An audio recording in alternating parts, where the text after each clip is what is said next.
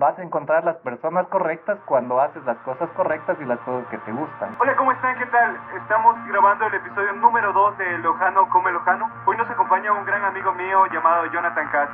Hola Jonathan, saluda a la audiencia y cuéntanos más sobre ti. ¿Qué tal a todos?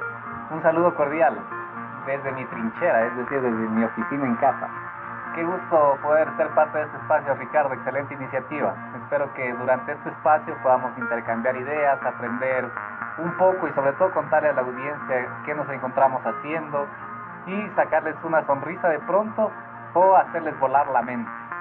Esa es la idea del podcast, es compartir con los amigos, y conectar con amigos que ya no hemos conectado. Y este es un espacio para compartir ideas y quitarnos ideas malas de la cabeza.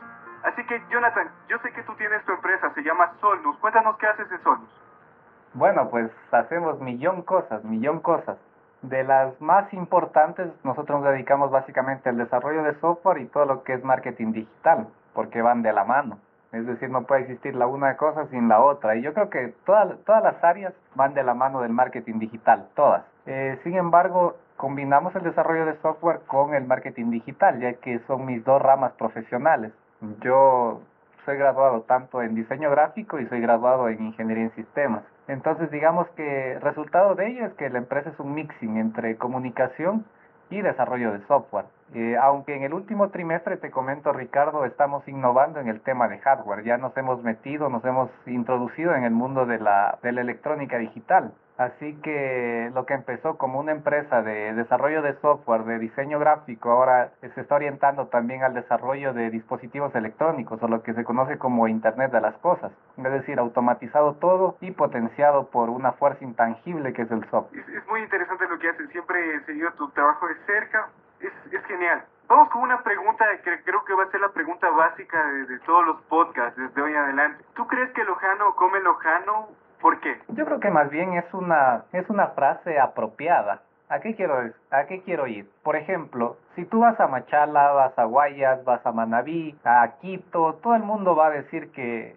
que en su tierra no se apoyan, que se comen entre sí. Porque realmente aquí yo más bien cambiaría esa frase por nadie es profeta en su propia tierra posiblemente, porque siempre tu entorno no va a ser, no va a querer verte bien del todo. Y yo creo que esto sucede no solamente en Ecuador, sino también en otros países. Más bien yo creo que es una frase apropiada, es decir, que alguien se apropió de esa frase, de ese contexto y lo, y lo adaptó a Loja, concretamente a la ciudad. Entonces viene ese dicho de lojano come lojano, pero yo, o sea, si tú me preguntas a mí, mi criterio muy personal es que simplemente lojano adaptó esa frase al contexto social local. Pero obviamente si tú sales de la ciudad, todo el mundo te va a decir que que, no le apoyan, que, que esto, que el otro, que alguien va a tratar de, de bajonearte y todo el asunto. Entonces, yo considero que, que Locano tiene muchos atributos más importantes que serían de destacar, tales como su liderazgo, su conocimiento, en fin, hay un montón cosas y por ello es que los lojanos son líderes siempre fuera de la, de la ciudad. Eh, no precisamente porque nos comamos entre lojanos, aunque yo creo que eso, eso pasa en todas las ciudades, como te lo digo. Y simplemente cuando uno sale de la ciudad, los que hemos tenido la bondad y la, y la oportunidad de ir a trabajar en otros lados, sabemos que en otros lados eres bienvenido, porque primeramente eres nuevo, todas tus costumbres son nuevas,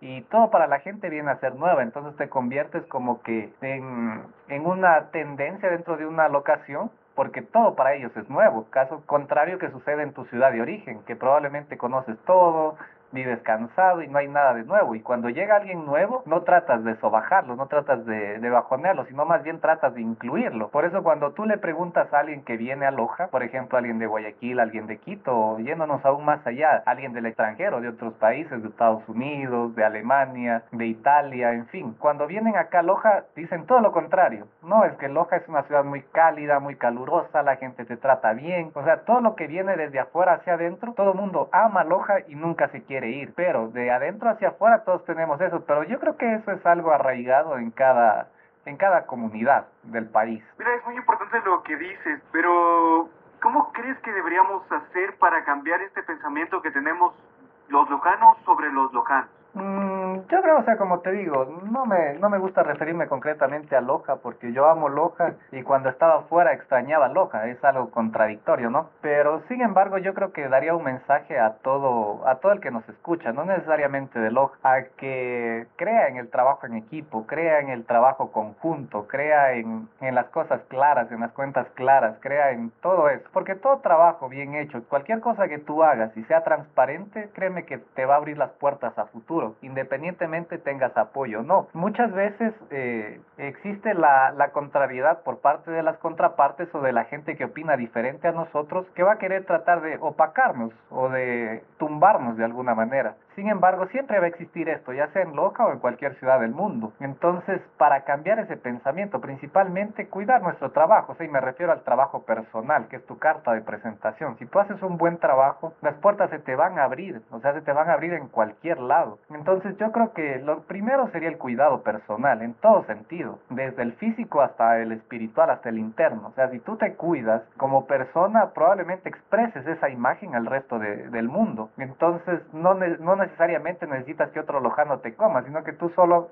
solo, solo, solo te vas abriendo paso y vas a encontrar las personas correctas. Y yo creo que de todo lo que he dicho en este último minuto, me, me quedo con lo último. Vas a encontrar las personas correctas cuando haces las cosas correctas y las cosas que te gustan. Qué chévere, qué chévere el pensamiento que tienes, Jonathan, en verdad. Mira, una pregunta que todo el mundo tiene que hacerse, tenemos que hacernos, es, ¿qué pasaría si yo pudiera cambiar algo del país? ¿Qué cambiarías tú? Si pudiera cambiar algo del país, eh, nuevamente, o sea, yo creería que podríamos empezar siendo más propositivos, hasta en el, en el sentido de hacer las preguntas, más bien, ¿qué, ¿qué amamos del país? ¿Qué nos gusta del país? ¿Qué se puede potenciar del país? Yo creo que cuando hacemos preguntas, también jugamos mucho con la psicología de la gente y de alguna manera inducimos las respuestas. ¿A qué me refiero? Por ejemplo, si, si tú a alguien ya lo ves triste y encima le preguntas, ¿te sientes mal? Ya induces una respuesta, es decir, induces que la persona te va a decir, me siento triste, me siento terrible, me siento pésimo. Entonces, yo creo que podríamos invertir esa pregunta, o sea, como que, y eso creo que sería el primer cambio realmente, invertir las preguntas y cambiar el pensamiento de qué se puede potenciar de Ecuador, qué puedes vender de Ecuador. Por ejemplo, si me preguntas de Loja, qué es lo que yo quisiera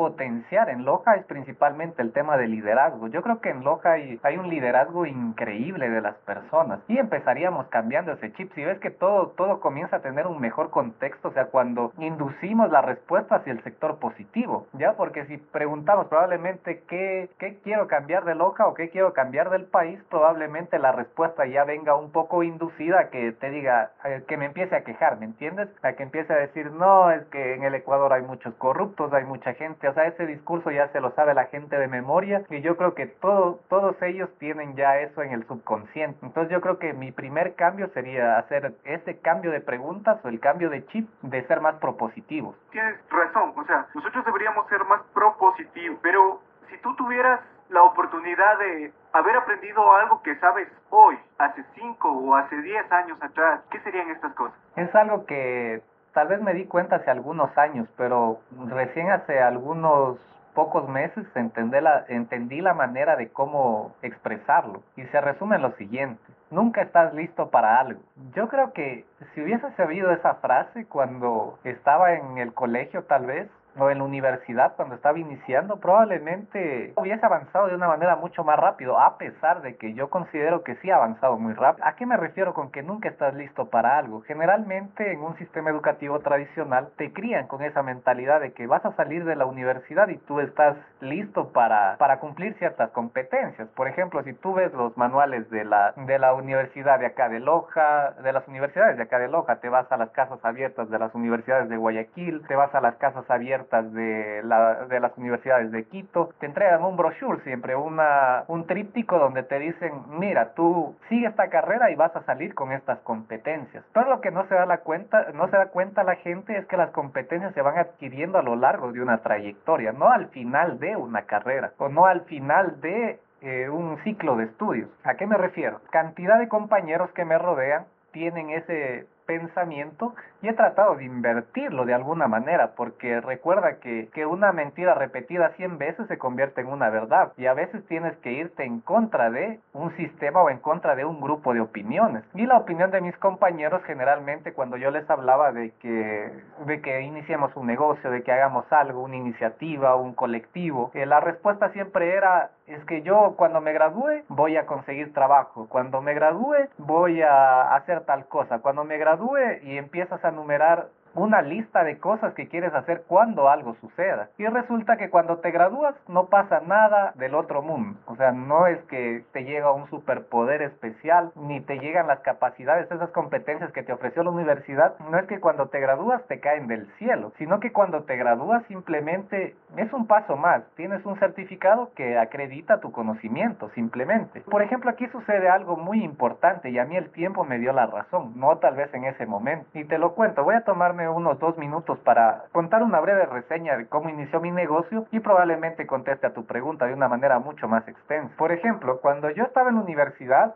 yo en tercer ciclo, cuarto ciclo, o sea, te enseñan a programar, te enseñan, yo seguí sistemas, eh, te enseñan a programar, te enseñan a hacer cosas y seguir diseño también. Entonces yo aprendí a trabajar en el tema tecnológico desde, desde joven, desde los 16 años trabajo en el tema de diseño gráfico, es decir, al, al momento que mi padre murió, eh, de alguna manera tuve que empezar a solventar mis gastos porque ya no tenía quien me dé para pagar la mensualidad en ese tiempo hacía taekwondo, hacía gimnasio, no tenía ya para pagar nada, ni siquiera para comprarme camisetas y cosas así. Pero la única herencia que tuve de, de mi padre, porque lo único que nos quedaron fueron deudas debido a que mi padre tuvo algo similar a un cáncer, entonces resulta que que quedamos con un montón de deudas, pero quedó una computadora. Y yo en esa computadora, o sea, no sabía qué hacer, o sea, la tenía ahí en casa, pero no podía potenciarla. Entonces aprendí a, utilizar el internet, me iba a los cybers, veía tutoriales de Adobe Illustrator. En ese, en ese tiempo era de Corel Draw y probablemente gracias a eso aprendí Adobe Illustrator de manera empírica. Luego, una vez pasaron los años, entré a la universidad, obviamente ya habíamos solventado algunas deudas porque ya pasaron unos 5 o 6 años, ya pagamos la enfermedad de mi padre como en 6 años. Llegué a la universidad y resulta que empecé a aprender ya de manera más profesional el tema del Adobe Illustrator, el tema de la programación en sí. Y realmente yo ya estaba en segundo tercer ciclo y yo decía, ya cuándo me pongo un negocio, porque yo en el tema de diseño, yo a los 17, 18 años, yo ya vendía diseños. Probablemente no tenía un título, pero la gente me colaboraba. Creo que en ese tiempo hasta de pena, te soy muy sincero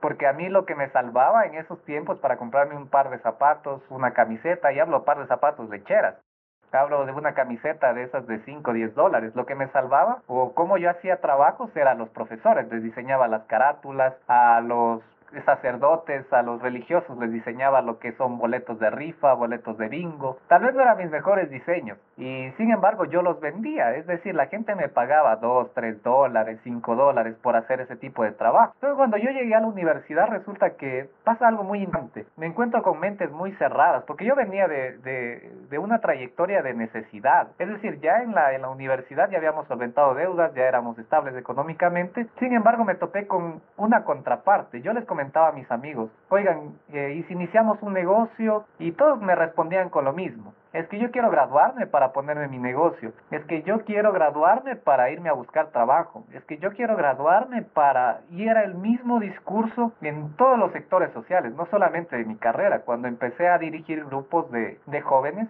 todos tenían la misma respuesta. Todos querían que graduarse para empezar algo. Querían acabar cierto tiempo para empezar algo. Entonces todo mundo tenía esa respuesta en la punta de la lengua. Y el consejo que yo hubiese querido escuchar es que nunca estás listo para algo. Es decir, yo en tercer o cuarto ciclo me puse mi negocio, los reuní a mis compañeros en la biblioteca y les dije, ¿quieren armar un negocio de desarrollo de software. En ese tiempo recuerdo que pasábamos en la, de la migración de la facturación física a la facturación electrónica y yo soñaba en ese tiempo con hacer un sistema de facturación electrónica. Y les digo a mis amigos, podemos hacerlo. Y yo invité como 10 amigos y probablemente fueron, a ver cuántos fueron, exactamente fueron 6. Y de los 6 nos quedamos 2 hasta la fecha, mira. Eh, porque ha sido un trabajo largo, ha sido un trabajo arduo. Probablemente los que primero abandonaron fueron, lo que, fueron los que no veían resultados inmediatos, porque un negocio es de sufrirla. Entonces resulta que mientras yo hacía mis páginas web, yo hacía mis diseños, tus mismos compañeros, o sea, se encargan de hundirte de alguna manera, porque dicen, ¿qué les vas a vender a, a tus clientes si tú sabes lo mismo que yo? O sea, asistimos a la misma clase, ¿qué les vendes? O sea, no te da vergüenza y cosas así, cosas que te bajonean y en realidad te hacen pensar, o sea, realmente, o sea, todavía no me gradúo, tienen razón y llegas a pensar en un momento que estupidez, llegas a pensar en un momento que ellos tienen la razón, es decir, de que Alguien te dice, ¿qué les vas a ofrecer si sabes lo mismo que nosotros? ¿Qué les vas a ofrecer si todavía no te gradúas? ¿Qué les vas a ofrecer? Y empiezan, y empiezan esos peros, esos peros, y te empiezan a bajonear. Si yo en ese momento me hubiese rendido, probablemente ahí hubiese quedado la idea de mi negocio porque en realidad esos comentarios te minimizan. Y ya realmente el tiempo, te digo que el tiempo me dio la razón, porque cuando yo me gradué, ya muchos compañeros ya no, no se les cumplió ese, cuando me gradué pasará esto, porque ya cuando me gradué, ellos me presentaban carpetas en mi escritorio que necesitaban trabajo. Entonces yo decía, si yo hubiese esperado a graduarme para empezar mi negocio, probablemente eh, no hubiese generado plazas de trabajo en estos momentos, en estos instantes que estamos grabando este podcast, probablemente en este, en este momento estuviera regateando trabajos a menos de 100 dólares porque no tengo experiencia. Probablemente en este momento estuviera rogando a alguien que me dé trabajo porque no tengo experiencia. Sin embargo, yo mi experiencia la, la he acumulado ya más, ya cinco años y si contamos los años que trabajé de joven, pues probablemente estemos hablando de ocho años de experiencia. Y ya cuando entré, ya simplemente salí a la vida profesional o ya me gradué, por así decirlo, obtuve mi cartón, mi licencia que acredita mis conocimientos, yo tenía una trayectoria ya muy formada. Entonces ahora mismo yo salí de la universidad y ya podía presentarme como ingeniero, que sí que fue un plus. Sin embargo, yo les digo a la gente que, que siempre trata de emprender, trata de visualizar algo nuevo, yo les trato de decir, nunca estás listo para algo, o sea, y lánzate, porque nunca vas a estar listo para algo. O sea, no es que vas a tener el 100% de capacidades. Y otro ejemplo muy práctico es el tema de que de capacidades, que dicen, yo quiero seguir este curso y ya cuando lo acabe voy a poder hacer tal cosa. Y no, y, resulta que lo acabas y sigue sigues con esa incertidumbre de, no, todavía no estoy listo, voy a seguirme otro. Y sigues el otro y todavía no estás listo y quieres seguir más. Entonces yo resumo todo en esto. Nunca estás listo para algo. Lánzate, lánzate y verás que el camino se, se dibuja solo. Y eso fue lo que hice, me lancé. Y ahora mismo hemos podido generar plazas de trabajo nuevas, hemos podido emplear a gente no solamente de Loja. Y eso, eso me tiene muy, muy contento. Y probablemente lo que en un inicio fue austeridad o fue tal vez críticas, reproches y tal vez bajoneos, a largo plazo se cumplió lo de la ranita sorda, o sea que tú no escuchas esas críticas y saltas más alto. Qué chévere historia, loco. En serio, en serio, muy chévere. Como otra nota, ¿cómo te ves de aquí a futuro? ¿Qué, ¿Qué piensas hacer? ¿Cuál es el futuro de Jonathan Cast? De aquí a futuro, o sea, yo siempre elegiré mi empresa. Yo creo que como en todos en todo momento uno tiene momentos altos y bajos, pero ahora sí que estoy más que decidido. Mi futuro es mi empresa, es la empresa que tenemos con, con todos. Todos los que formamos Solnus, ese es mi futuro. Ahora mismo tenemos planteado una meta de aquí a cinco años convertirnos en un startup. Eso es lo que queremos, Amares. Convertirnos en un startup, es decir, una empresa que no crezca dos veces en un año, sino una empresa que crezca ocho veces cada año. Entonces realmente es una meta bastante ambiciosa, pero yo creo que es bastante viable. Y yo te digo con la gente correcta. Y este también sería como que un, un segundo, diría Steve Jobs, como un segundo connecting point o conectar los puntos, de realmente encontrarte con las personas correctas en el camino. En un inicio no lo entiendes, porque en un inicio yo cuando ofrecía desarrollo de software, nadie, nadie llegaba por al, a la oficina, nadie llegaba a un local específico, nadie me preguntaba, Jonathan, ¿sabes hacer desarrollo de software? Nunca, sin embargo, yo seguí con eso, creyéndolo firmemente que yo podía desarrollar software.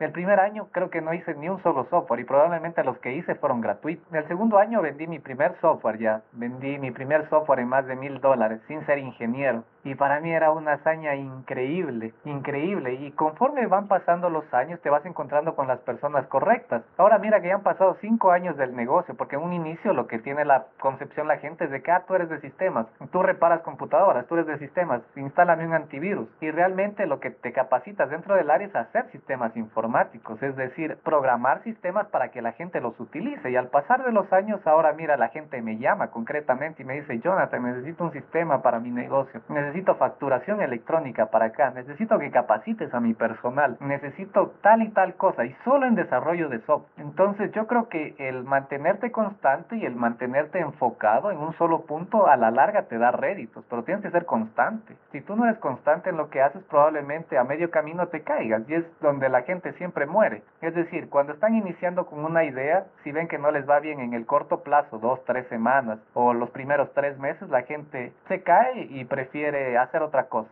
prefiere hacer algo que no les gusta aunque tengan dinero. Yo, gracias a Dios, empecé a tiempo y no tengo esa presión social de que ahora mismo tengo, tengo que apresurarme por cumplir algo, sino que yo creo que se ha ido todo dando tiempo a tiempo y ahora generamos plazas de trabajo. Ahora mismo estamos creciendo y la gente está empezando a confiar más en nosotros. Y no hablo de la gente de Loja, hablo de la gente del país. Después de haberte escuchado, Jonathan, tú sabes que estás aquí el día de hoy por José Suárez, mi invitado del podcast anterior. ¿Quién crees que debería sentarse a hablar conmigo en este podcast? Es una excelente pregunta. Yo quisiera escuchar de la mano de alguien diferente, alguien diferente. Y a mí siempre me encanta, me encanta cómo piensa Santiago Duarte. Eh, me encanta cómo piensa y yo creo que es de uno de mis grandes amigos con los que puedo realmente abrir mi mente o llegar a pensar algo que tal vez es imposible. Eh, yo creo que de, de, de todos mis, mi grupo de amigos es una de las personas con las que puedo entablar una conversación de horas y sin aburrirme y realmente salir de mi zona de confort, salir de las cosas y empezar a ver mundos nuevos. Yo sí me gustaría escucharlo, me gustaría escucharlo en este podcast. Así que Santiago, si estás escuchando este podcast, en el episodio siguiente va a ser contigo. Yo sé que Jonathan me vas a dar el contacto para poder contactarme con, con Santiago no tengo nada más que decir, tengo que agradecerte, gracias por, por asistir a este episodio número 2 y esperemos que el episodio número 3 Santiago pueda acompañar. Gracias Ricardo por la invitación y como bueno, no, no me lo preguntaste, pero me voy a tomar el último mensaje para decirle a la gente que, que por favor invierta en, en educación, invierta en su formación, invierta en, en cosas que le vayan a servir. Ahora mismo los podcasts son una herramienta muy poderosa para aprender. Si no estás eh, con el tiempo disponible para, para leer un libro, escucha un podcast, escucha la experiencia de otras personas, no precisamente la mía. Puedes hallar millón de contenido y yo creo que los, los podcasts de Ricardo son muy buenos. Si tal vez quieres tomarte un tiempo, un espacio para aprender algo nuevo, escucha un podcast. Y si vas de viaje a algún lado, escucha un podcast. Si vas a eh, tal vez a viajar, no sé, o a encerrarte en tu cuarto y liberarte un momento, escucha un podcast. Yo creo que la gente no conoce aún el potencial que tiene un podcast realmente. Eh, yo ahora mismo, hace una semana, desde que estén escuchando este audio, eh, me he comprado un curso de podcast y realmente no me arrepiento para nada. Así que yo creo que Ricardo tienes en tus manos una herramienta muy poderosa y tú hablabas de transformar el mundo. Yo creo que este sería un arma tecnológica muy poderosa para transformar el mundo. Yo creo que ahora la radio se ha diversificado en un montón cosas. No solamente escuchas música, escuchas videos, sino que también ahora escuchas contenido de verdad, tenido con, con base técnica, con base filosófica a través de un podcast. Así que Ricardo tienes en tus manos algo muy poderoso y quisiera que lo sigas potenciando y sobre todo eh, que vayas terminando temporadas, o sea, no solamente una línea de cinco podcasts para ver qué pasa o una línea de diez podcasts para ver qué pasa. Yo quisiera que esto se mantenga eh, en diez temporadas, así tal cual como son las series en Netflix, tal cual como son las series en un montón de lados, eh, ir viendo temporadas, ir viendo series, o sea, ir viendo una calidad de contenido increíble. Y realmente si yo estoy aquí es porque me enganchaste desde el primer podcast, así que ánimos y adelante, y a todos los invito a que, a que sigan aprendiendo algo nuevo. Si no tienes tiempo, pon un podcast. Espero que eso pase, Jonathan. No sabemos qué va a pasar al futuro, pero al futuro yo espero seguir haciendo podcast. Espero tener mejores herramientas para hacer podcast, porque siempre es la tendencia siempre es mejorar, dar un contenido mucho mejor a la gente y estas historias que nos cuentas y que nos van a contar todas las personas que pasen por este podcast y esperemos que algún día tú estés también sentado en este podcast si nos estás escuchando, porque todos tenemos algo que decir, todos tenemos algo que contar todos tenemos una historia detrás y todos tenemos un mensaje. Un mensaje que nos puede ayudar a cualquiera. O simplemente, como tú dijiste, para pasar un rato. Gracias a todos por escucharnos. Gracias, Jonathan, nuevamente. Y ah, espero volverte a tener en otro siguiente episodio, en alguna otra temporada. Espero que nos cuentes más historias y que Sol nos esté como quieras que esté. Tenlo por seguro, tenlo por seguro. Y a los que nos estén escuchando, ténganlo por seguro. Un abrazo inmenso a todos los que nos escuchan. Gracias por estar aquí y esperen los siguientes capítulos que van a estar mucho mejores. Gracias a todos por escucharnos. Te recuerdo que si tú quieres ser parte de este podcast, puedes hacerlo de dos maneras. Puedes ayudar económicamente o puedes contactarme para ser parte de este podcast. Solo ingresa a la página www.ricardoalbuja.com y ahí encontrarás mucha información sobre mí y me puedes contactar por mis redes sociales.